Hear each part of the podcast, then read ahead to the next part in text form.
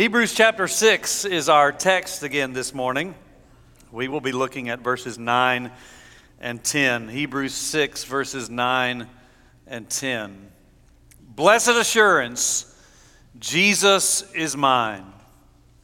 Oh, what a foretaste of glory divine, heir of salvation, purchase of God, born of a spirit, washed in his blood. That's the first verse of an old hymn written by Fanny Crosby in 1873. The tune or the music, if you know it, is not hers. It was written by a colleague or friend of hers, but the words are hers. And it was taken from Paul's words or based on Paul's words in Philippians chapter 1 and verse 21, where Paul famously said, For to me to live is Christ and to die is gain. Now that's confidence, isn't it? If you've got the confidence to really say that it is a gain for me to die, that is an assurance of your salvation. Assurance, which is what we are talking about this morning, is defined in our context as a confidence of final salvation. And that's what Miss Fanny Crosby's song was about. Now, there are some who readily say that there is no such thing. No one can have complete confidence that they are saved not only now, but forever. Not until we actually stand before God and hear His verdict on our lives. And if that is true, that is, if there is no assurance, then I might as well stop my sermon now. Which, of course, would please some of you but it would give none of you the assurance that you want and the assurance that we so often lack. We, of course, live in a society and at a time when everything is changing, and often those changes are very rapid. And such rapid change might make us conclude that there is no way to be assured of anything in the future. No one knows what tomorrow will bring. There are only two sure things in life, and that is death and taxes. Beyond that, we can be sure of nothing. And if we do not know what is going to happen tomorrow, if we don't know what our Thanksgiving dinner is going to turn out like with our family and friends, then how in the world can we be so certain of anything so far off in the future as pertains to our ultimate salvation? Such thinking is why so many people answer the question about their future with phrases like this. When asked by someone about their salvation and about their eternal destiny, so very many people will say something like, Well, I hope so. Are you going to heaven when you die? Well, I, I hope so. Or I'm doing my best. And there is certainly no assurance in those kinds of phrases. And yet they remain the majority answer leaving most to believe that this is something we just cannot know, at least not now. I told you, I think a couple of weeks ago, about an article I was reading. I don't remember the article now. I don't remember even what it was about, but I remember that there was a comment made by someone in the article about someone who had passed away and the assurance that they had that this person now was in heaven. And that doesn't strike us as odd, but certainly in an article there were comments below. There always are these days. And in multiple comments on this article, there was contradiction. There was even outrage. There was anger on behalf of some people that anybody would have the nerve to say something like they knew that their loved one was in heaven, because after all, the commenter concluded, that is something we simply cannot know. And yet, John, in his first epistle, said it very clearly I write these things to you who believe in the name of the Son of God, so that you may know that you have eternal life. Once again, John shows himself to be an author that is very clear in what he's having to say. He's saying, I'm writing this letter in large measure to those who believe in Christ so that they might know that they have eternal life. He doesn't say hope, he doesn't even say pray. he says that you might know that you have eternal life. Or as Adrian Rogers used to say, a know so salvation rather than a hope so salvation. And so this morning we are concluding our brief series on the four aspects of salvation, four different words, by looking today at what I am going to suggest is our most favorite of the four the word assurance. We began with preservation. That is, God keeps those who are His. Now, we like that word too, even if we're a little confused about it. The second word was the word perseverance. We didn't like that one nearly as much because perseverance sounds like work. It sounds like effort that we have to put forth. And indeed it is, though, of course, it is not work salvation. Preservation, perseverance. And then the third word we looked at was the word apostasy. And, and frankly, that word scares us. The idea that it is possible for a professing believer to abandon his or her professed faith. And I'm emphasizing the word professed because we made the distinction that a genuine believer could not really apostatize, but a professed believer certainly could, thereby proving that they were not genuine. They went out from us because they were not of us. Again, John said it very clearly. And then today we come to our fourth word the word assurance. This is what we want, and yet this is what we struggle with. Again, we must acknowledge the seeming contradictions that are found here. If God preserves us, and then we must persevere, how can we ever have assurance? If we must continue on, as Jesus said, we must endure to the end, how can there be any assurance in the present if we must wait to see whether or not we are going to endure? Or again, as we talked about last week, if there is the possibility of apostasy, then can there really be assurance? And we've said all along that while these four words intermingle with one another, we cannot take one without the others. We also understand that though we cannot wrap our heads around how they all come together, the Bible teaches all four, and therefore we believe all four. So, today, from these two verses, and again, keep your Bibles open because we will go elsewhere. Hebrews chapter 6, verses 9 and 10, as we seek to find assurance. Verse 9, though we speak in this way, yet in your case, beloved, we feel sure of better things things that belong to salvation.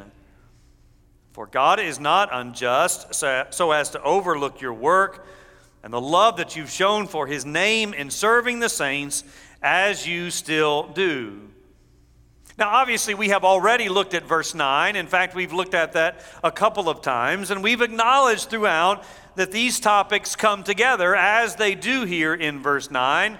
So, on the heels of the apostasy section, that is verses 4 through 8, are the warning passage.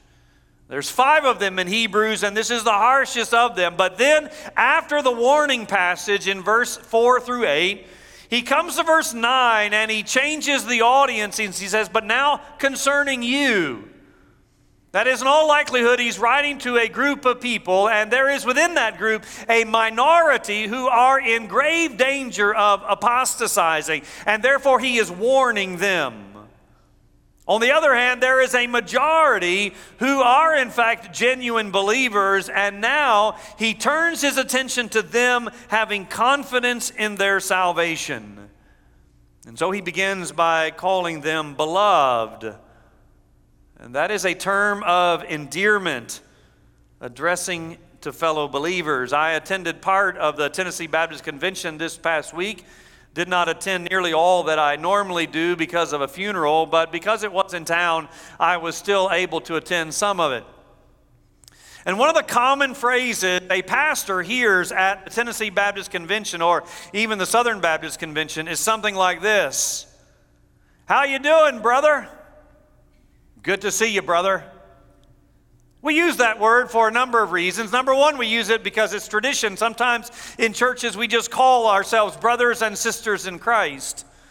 But sometimes we use the word because we don't know someone's name, we don't remember who they are, uh, even as I just did a few moments ago. And so we try to cover that up. We don't want people to know that, and so we don't use names, we just use these terms. But the writer of Hebrews is not doing that when he says beloved. He is using this term as a term of endearment, as a term of confidence that he knows that they are, in fact, genuine believers. He is assured of that, and therefore he says, I'm speaking to you of, of better things. And so the big question for us today is how can we have this same kind of assurance? We've already acknowledged the possibility of it from John's epistle. Even if, practically speaking, the majority of people in our world have a different opinion and they say nobody can know for sure, the Bible tells us we can know for sure, and therefore the question becomes how? How can we practically have this kind of assurance? Of course, we have to acknowledge the other side of the equation that is just as problematic, if not more so. And that is, though, there are those who are adamant about the assurance of their salvation when they ought not to be.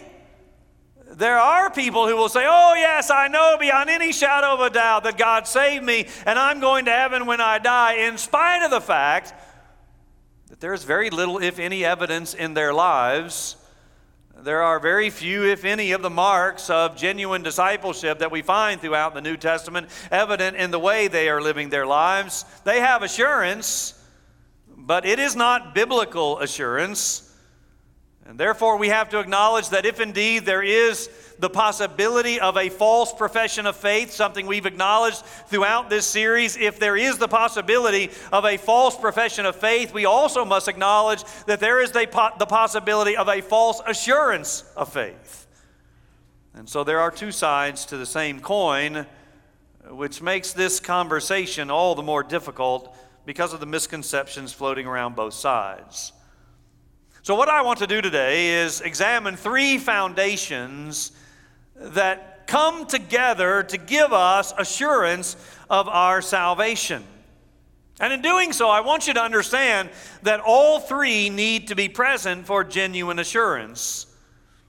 This is not majority rules. This is not best two out of three. These are three foundations that all must be present if we are going to have the assurance of our salvation that we find this writer of Hebrews has for those to whom he is writing. The first is the promises of God. This is where we are reminded of our first sermon in this series on preservation that God keeps those who belong to him. And in some sense, assurance boils down to this very simple truth that God has said it, and therefore we are to believe the promises of God. We've seen that the terminology we use to speak of new life in Christ certainly speaks of the forever nature of it. Eternal life, by definition, lasts forever.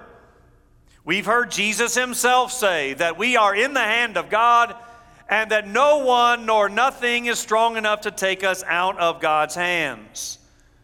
We've looked at that passage of Scripture where Paul is extremely confident of this unbroken chain of salvation, so much so that those whom God justified, another word for saved, he is also going to glorify. That is, there is, there is no fall off. The category of people that God justifies is the same category of people that God is going to glorify. And all of these promises for our future should give us assurance in the present. So the question becomes are we going to believe these promises, especially in those times when we feel like we do not deserve salvation? And there is going to be those times because, frankly, we do not deserve salvation. So, are we going to have the assurance and the trust in God's promises even when we don't feel like it? Are we going to believe in the promises of God even when the enemy speaks a different message to our minds? And again, we've always, we've all had those kind of experiences as well, that little voice in our head that says something like, Do you really think God would save someone like you? Do you really think God would keep someone like you? You really think you still have your salvation after what you thought or did last night? Are we going to believe that voice? Or are we going to believe the promises of God that we find in His Word? We see the promises of God in this text in verse 10.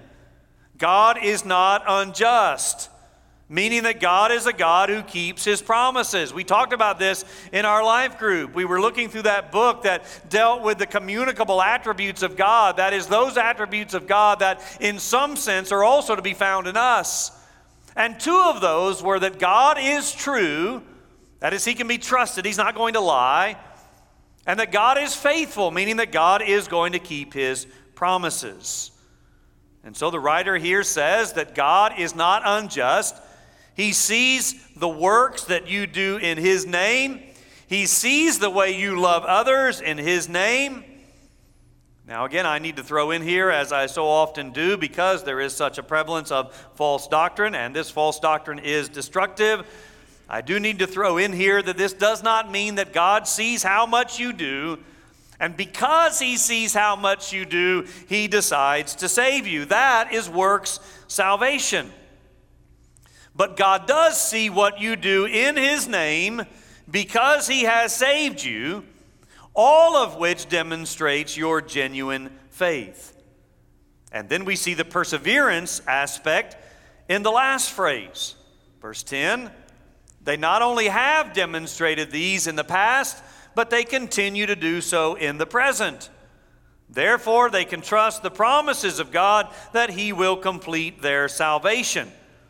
Which is why the author says that he is sure of better things concerning them, things pertaining to salvation. Not the judgment that he mentioned in verse 8 that those who apostatize are going to find, but a different outcome for these folks because of their salvation. So, the first foundation of assurance is very similar to so many other aspects of the Christian life. We trust in the promises of God. So, if you would today confess that you are confident that God has saved you in the past, not because of what you've done, but because you understand that salvation is by grace through faith, if you are confident in that, and trust in the promises of God that He has saved you, why then do we struggle to believe that that same God who has saved us in the past has also promised to keep us in the present and in the future? The answer is in part because we often believe sub- subconsciously that while salvation is by grace through faith, we must somehow keep it by our works. And we'll talk more about that when we get to our third point this morning. So for now, it's as simple as taking God at His word. Those whom He saved, He has promised to keep. And that ought to be enough, although in our day of easy believism and cheap grace, we need to go beyond that. And the fact of the matter is, Scripture goes beyond that and so we need to do that as well. There are three foundations that are necessary, not just one. Foundation number one is the promises of God, foundation number two is the person of the Holy Spirit. The Bible repeatedly says that those who are genuinely saved have the person of the Holy Spirit dwelling within them. Now, here again, we have some friends in other denominations. We saw this last week with the idea of apostasy or losing salvation. Likewise, this week, we have friends in other denominations who believe differently on this than we do.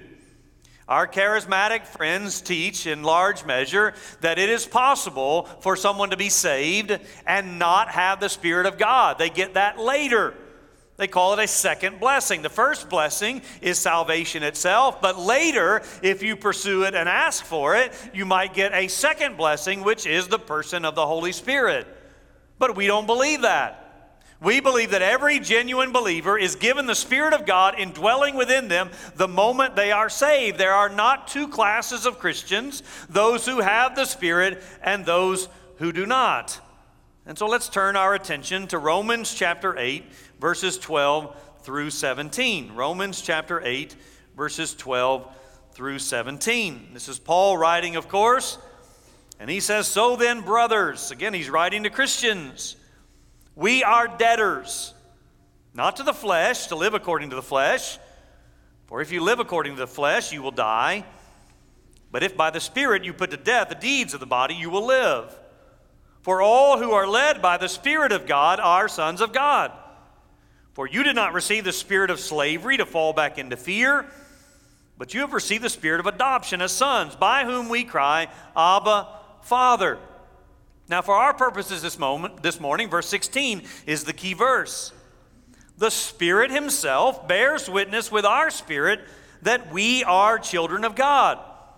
And if children, then heirs, heirs of God and fellow heirs with Christ, provided we suffer with Him, in order that we may also be glorified with Him. Now, as I mentioned, verse 16 for our discussion is the key verse. The Holy Spirit bears witness with our spirit that we are children of God. Frankly, I had only intended to read verse 16. I thought that was sufficient. The problem is, there are some who say that the Holy Spirit of God testifies with their spirit that they are indeed children of God. And while that is true and certainly found in this verse, it is so subjective that there are some who claim that with, once again, no real evidence in their life. And so they say, Yes, I, I know I'm saved and I have assurance of that because there is this inner voice that has told me I'm okay. And that inner voice, according to Romans chapter 8, verse 16, must be the Holy Spirit. So, whatever else you see about my life, know that I am confident in my salvation. Well, is that what Paul means here? Is he talking here about an inner voice that has somehow whispered to you, don't worry about what anybody else says, I'm telling you, you're okay?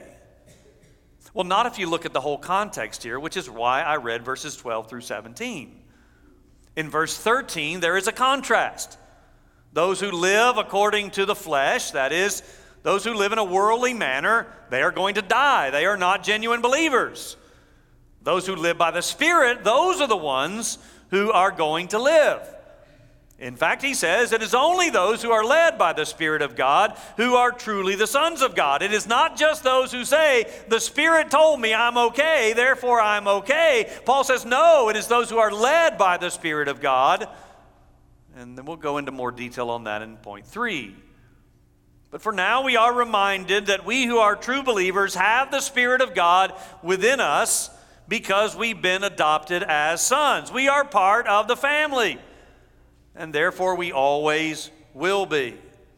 We're going to gather with family this week for Thanksgiving. There are going to be some people, in all likelihood, in every family who you wish didn't show up this week. But they're going to be there. Why? Because they're family. We may not like it, but they are part of the family, and therefore they are invited. God does not adopt us into his family only to abandon us later. In this way, the Spirit within us testifies that we do belong to God both now and forever. Now, again, I do acknowledge that there is much confusion surrounding the work of the Spirit of God in our lives. There is often more confusion with the Spirit of God than there is confidence.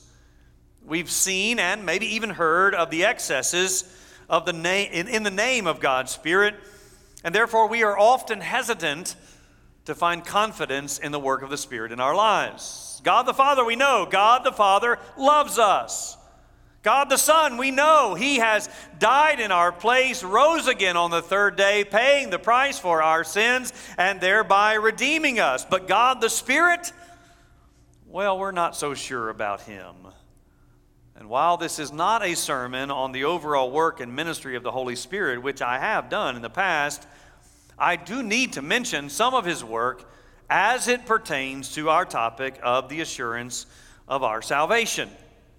2 Corinthians 1 and verse 22 says that God has put his seal on us and given us his spirit in our hearts as a guarantee.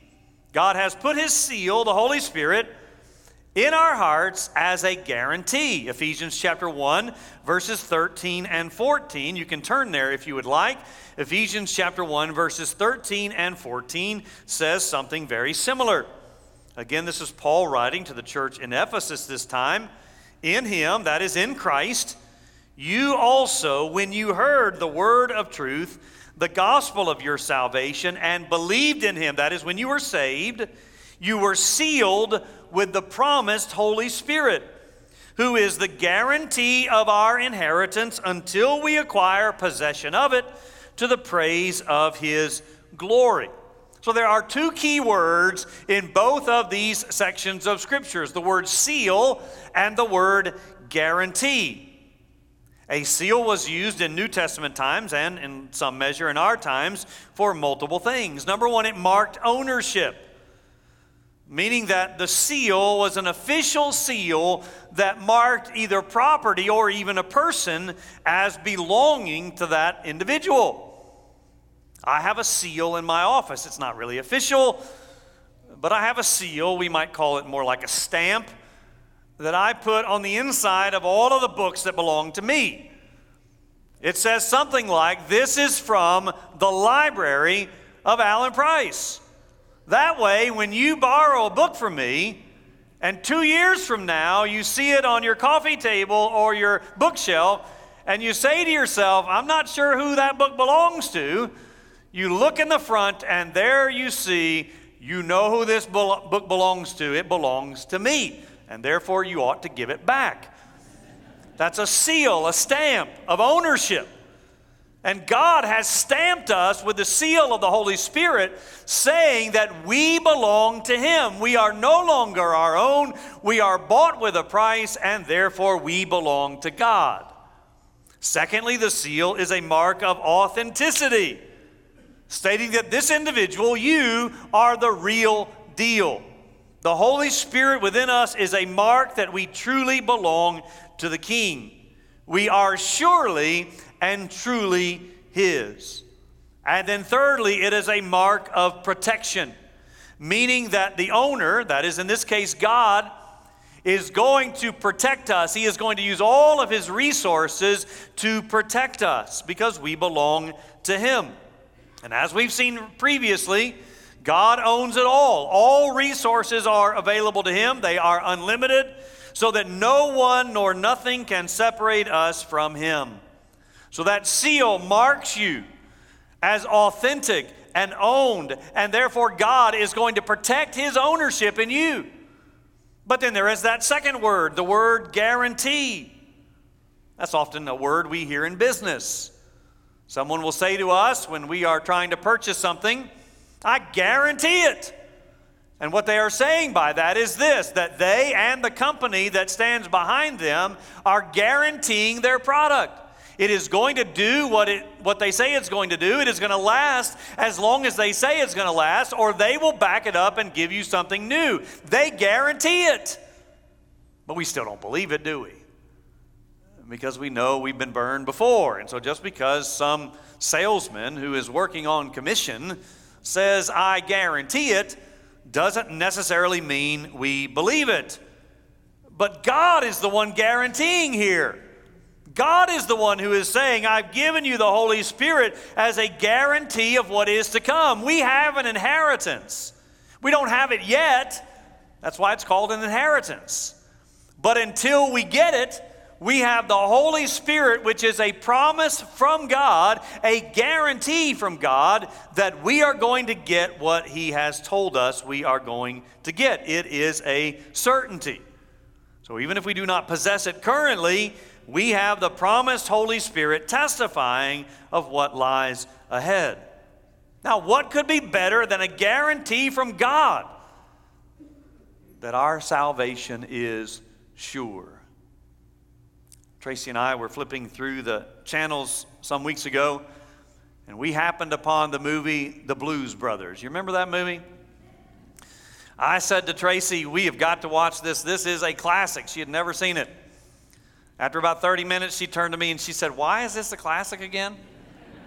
but regardless, it is. And if you know the story, the Blues Brothers are on a mission. And one of the recurring themes in one of the recurring statements in the movie is we're on a mission from God.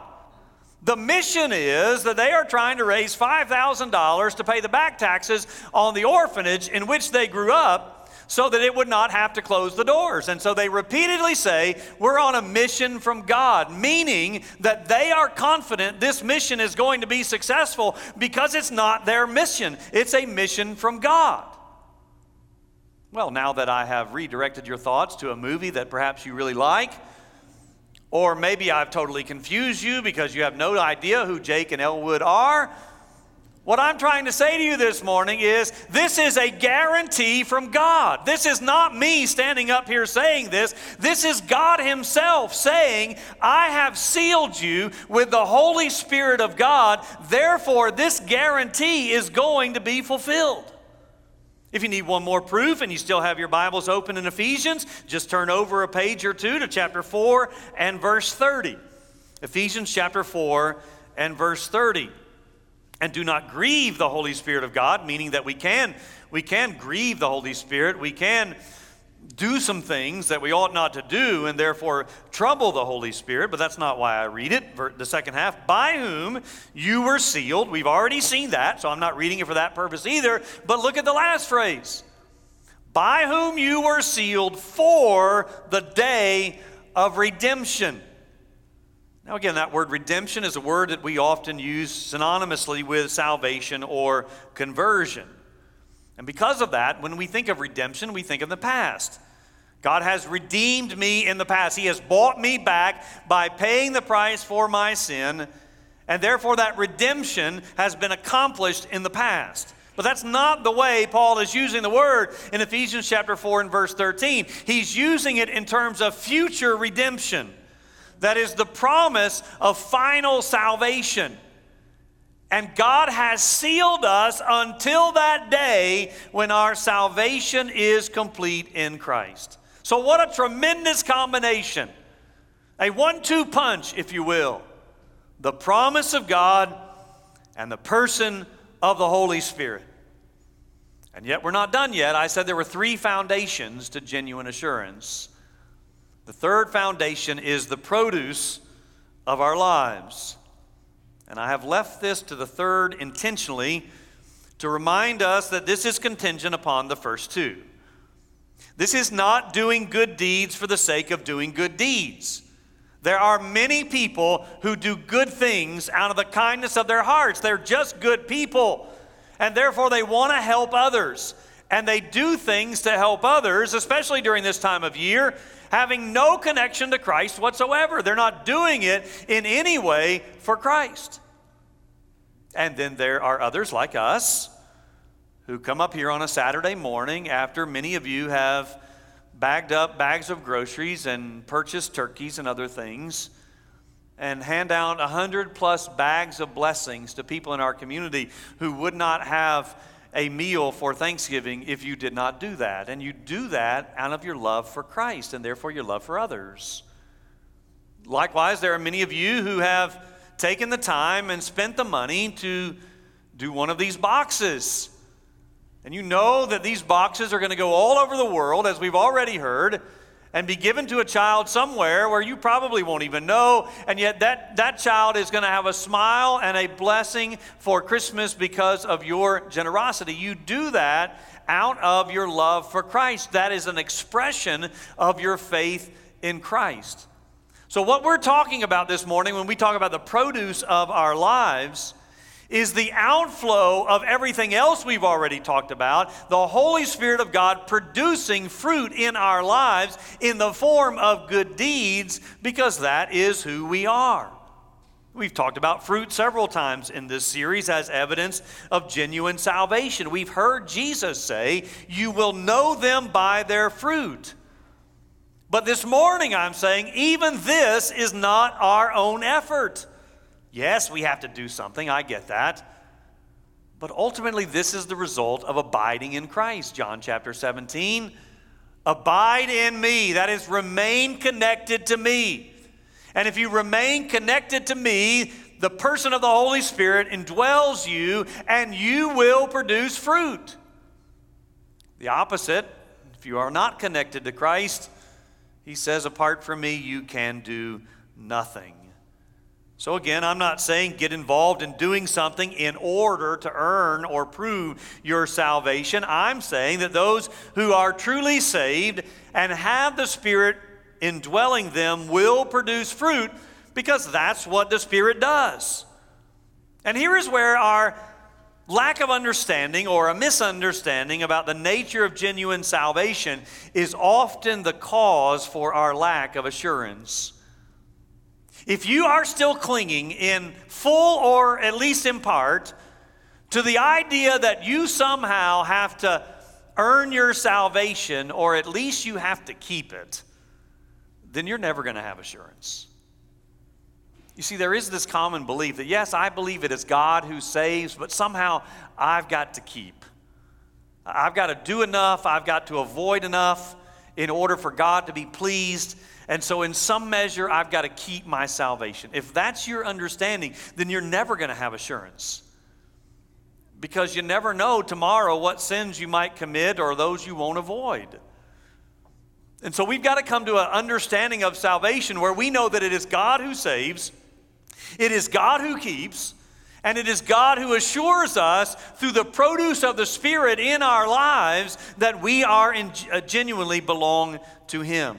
So, our understanding of the nature of genuine salvation plays a huge role in whether or not we have assurance.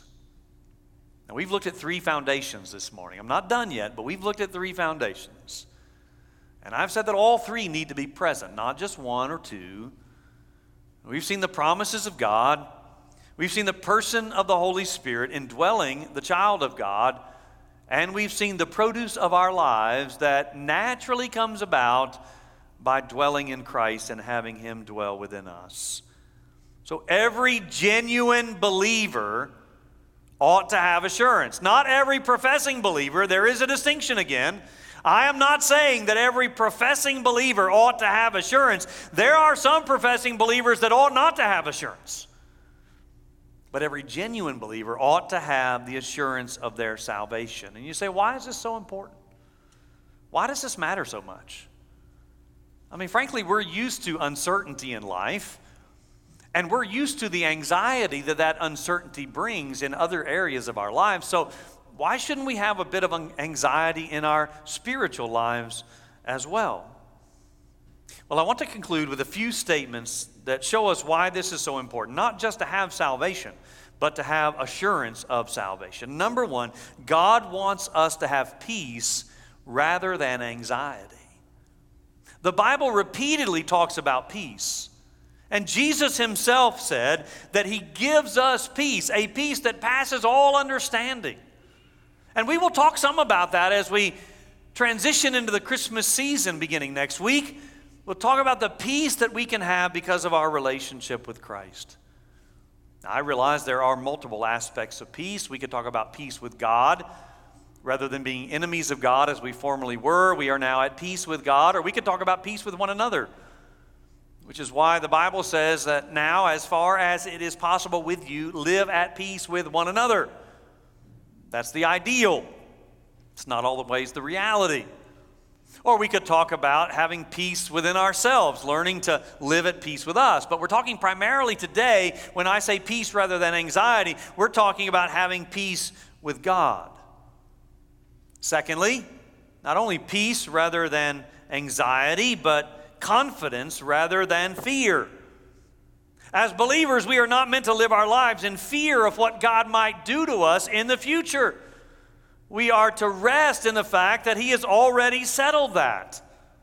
Now, that does not mean that we shouldn't have awe and respect. I'm talking about fear in the normal sense in which we use the word, where we are afraid of God. We ought not to fear what God's going to do in the future because, again, Romans chapter 8, there is therefore now no condemnation to those who are in Christ. That has all been settled. The debt has been paid. The wrath has been poured out, as we saw in Mark's gospel. Therefore, we can have confidence, which is why the Bible says we can come boldly into the presence of God because we know Him to be a gracious God who saves us and accepts us. Thirdly, we can have strength rather than weakness. In other words, assurance of salvation encourages and strengthens us for the service that He has for us in the kingdom. We are released from doing things out of duty, hoping to earn our salvation or please God somehow. Rather, now we serve Him in delight, willingly following Him, willingly being obedient to Him, and willingly serving Him because we know him to be a loving and gracious God who, is, who saves us and assures us of that salvation. And finally, we can have joy rather than sorrow. And here I do not mean joy in the sense that if our, if our circumstances were good this past week, then we're happy, and if they weren't, then we're not. I'm talking about joy that transcends circumstances, joy that is not dictated by what happens in our daily lives, which is why Paul could say, Rejoice in the Lord always. He says, Let me say it again rejoice in the Lord. And maybe we've stumbled upon one of the major reasons why we so lack assurance in our salvation. Or should I say that one of the reasons why we lack joy in our salvation is because we don't have the assurance. And if we don't have assurance, then we're constantly wondering where we stand with God, and there's no joy. But if we have assurance, there can be joy rather than sorrow. Well, as we kick off this Thanksgiving week, I can say with all certainty that if you are truly a follower of Christ, you can have joy this week of Thanksgiving. And not only this week, but forever. Because the God who saves us is the God who declares that our salvation is settled, such that we can sing, Blessed assurance, Jesus is mine.